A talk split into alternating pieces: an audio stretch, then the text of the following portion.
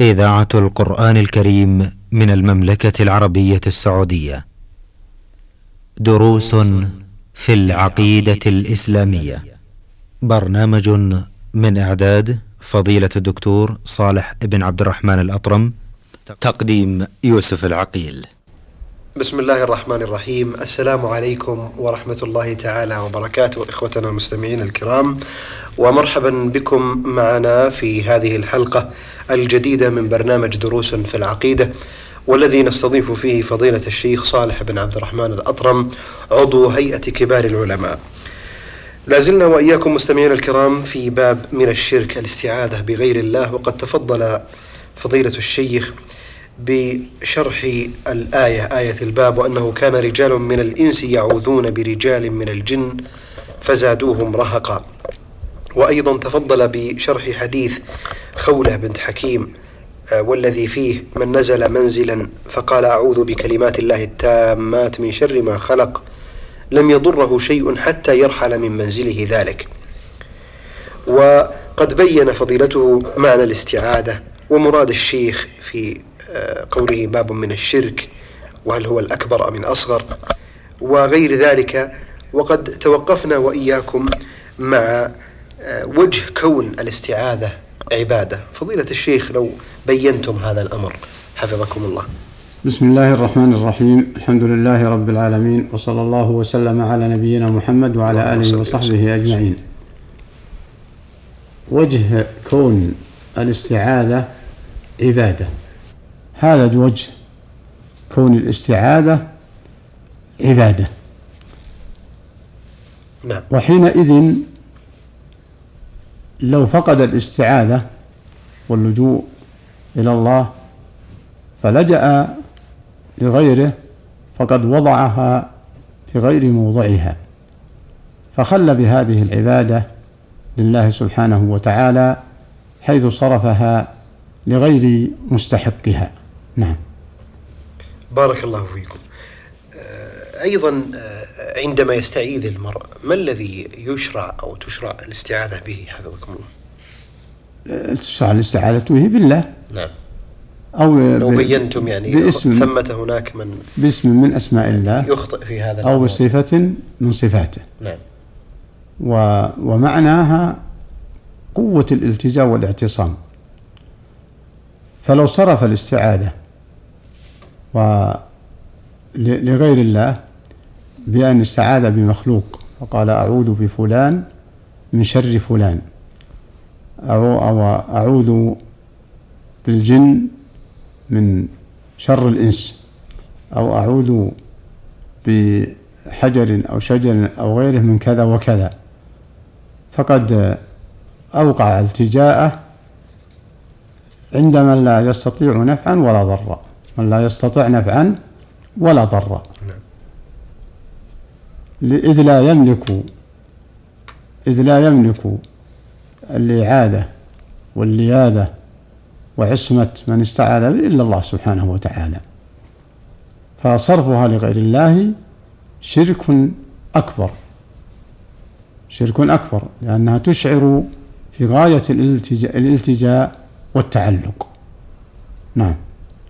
ولهذا سمعنا في الحلقة الماضية ما حكاه الله عن المشركين في قوله في قوله تعالى وأنه كان رجال من الإنس يعوذون برجال من الجن فزادوهم رهقا.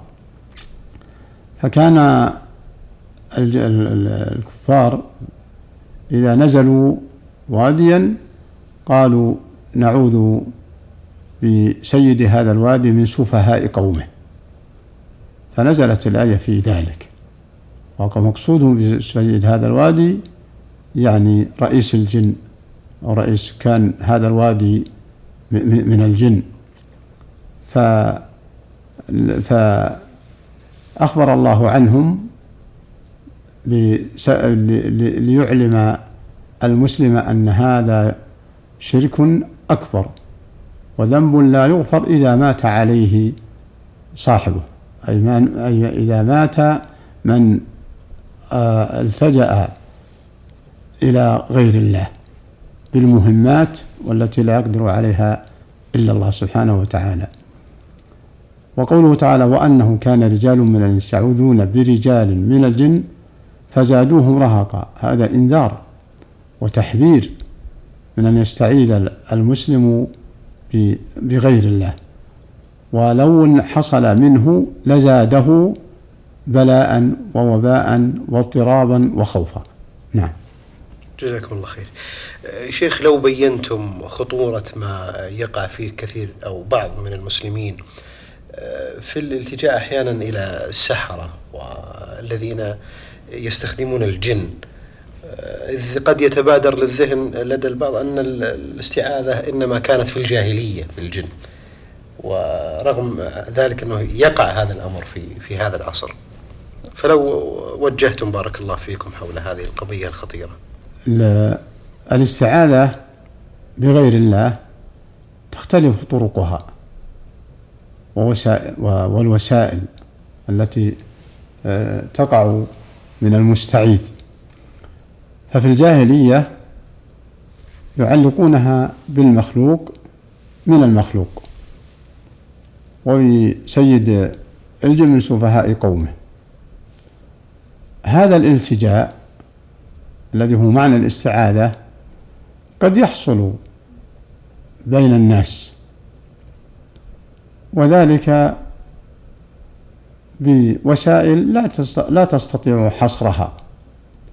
لأنها راجعة للمعتقد وللنطق أيضا وللنطق أيضا.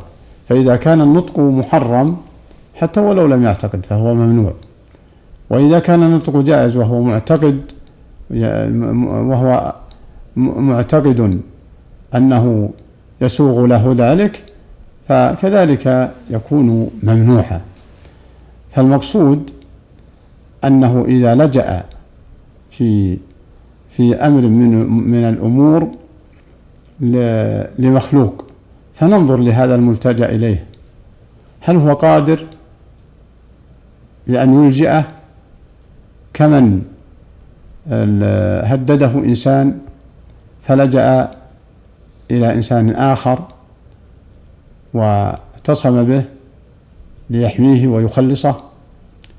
أو لجأ إلى حصن هذه أمور محسوسة. أمور محسوسة. نعم. فلا بأس أن يعتصم بها. ولو قال أعوذ بك يا فلان من فلان أراد قتلي أو أعوذ بك يا فلان أن تحفيني من السبع. هذا أيضا لا يجوز لأن لفظ الاستعاذة لا تصلح إلا في جانب الله معناها دقيق. ولا يستطيع العيادة وأن يعيد وأن يلجأ الإلجاء المطلق والاستعاذة المطلقة إلا الله سبحانه وتعالى. سبحانه. المخلوق قد يكون سبب قد يكون آه، سبب. و و ولهذا لو أراد لمخلوق أن ينفعه فليقل أحسنت بالله ثم بك. أو آه، كما يقول بعض عوام المسلمين دخلت على ثم عليك لتحميني من من هذا السبع أو تحميني من هذا الإنسان الذي تسلط علي. فما دام قادر فهذا عبارة أنه قادر على أن يفعل السبب الذي يحميه. وهو جائز فهو جائز. بغير لفظة استعذت بك من فلان. فلفظة الاستعاذة نعم. لأنها في غاية الدقة بالتعبير عن الرغبة عن الرغبة الصادقة فالتي لا تصح إلا بجانب الله. وما أشرت إليه وهو الذهاب إلى السحرة وإلى الكهنة. هذا في الحقيقة ليس مجرد استعادة فقط فحسب. هذا مجرد الذهاب إلى السحرة وإلى الكهنة هذا خطر عظيم على العقيدة. لحديث من أتى كاهنا وصدقه بما يقول فقد كفر بما أنزل على محمد. عليه الصلاة والسلام. وفي رواية لم تقبل له صلاة أربعين يوما. وفي رواية من أتى عرافا أو كاهنا فقد كفر بما أنزل على محمد. وحديث ليس منا من سحر ولا من سحر له ولا من تكهن ولا من تكهن له.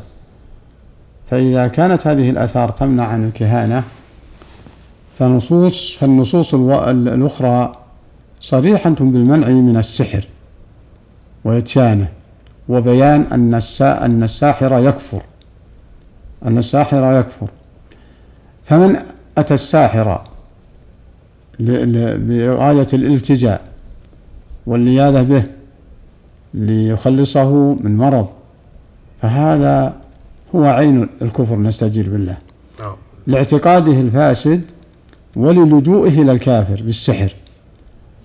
والسحر سيأتي له باب مستقل في هذا الكتاب وهو قول رحمة الله عليه باب ما جاء في السحر وقوله باب ما جاء في الكهانة وقوله باب بيان أنواع شيء من السحر.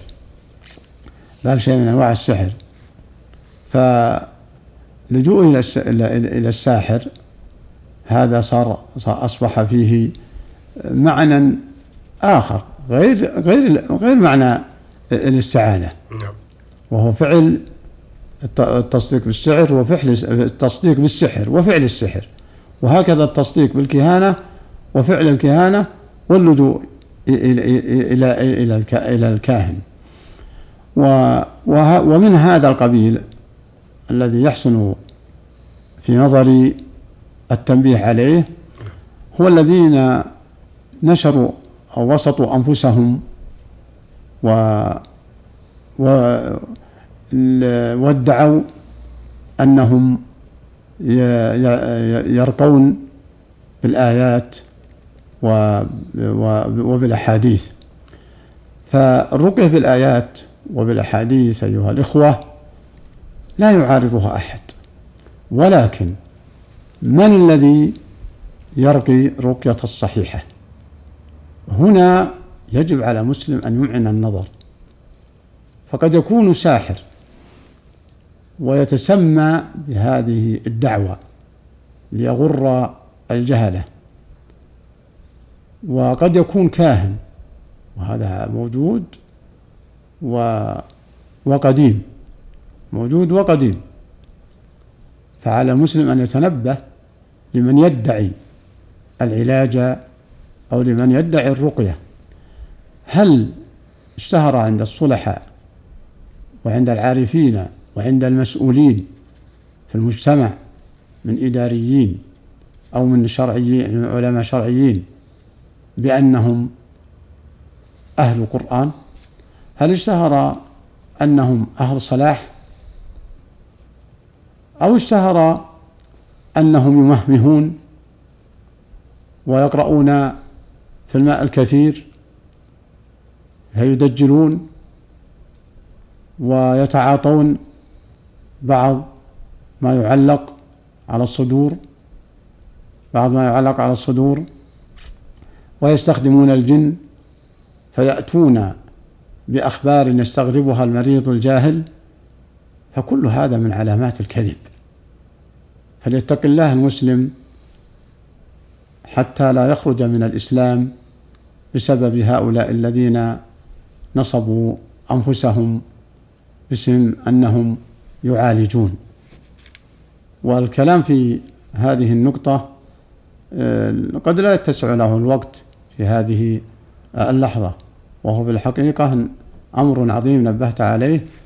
جزاك الله خيرا ولعله إن شاء الله تعالى يأتي له بحث آخر في حلقة أخرى.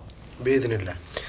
فضيلة الشيخ لو آه، ختمنا هذه الحلقة والوقت آه، يدركنا الآن بالدلالة في قول الرسول صلى الله عليه وسلم في الحديث حديث الباب أعوذ بكلمات الله التامات من شر ما خلق. على ما يدل هذا القول. نعم. يدل على أن التعوذ باسم من أسماء الله أو بصفة من صفاته هذا هو الجائز.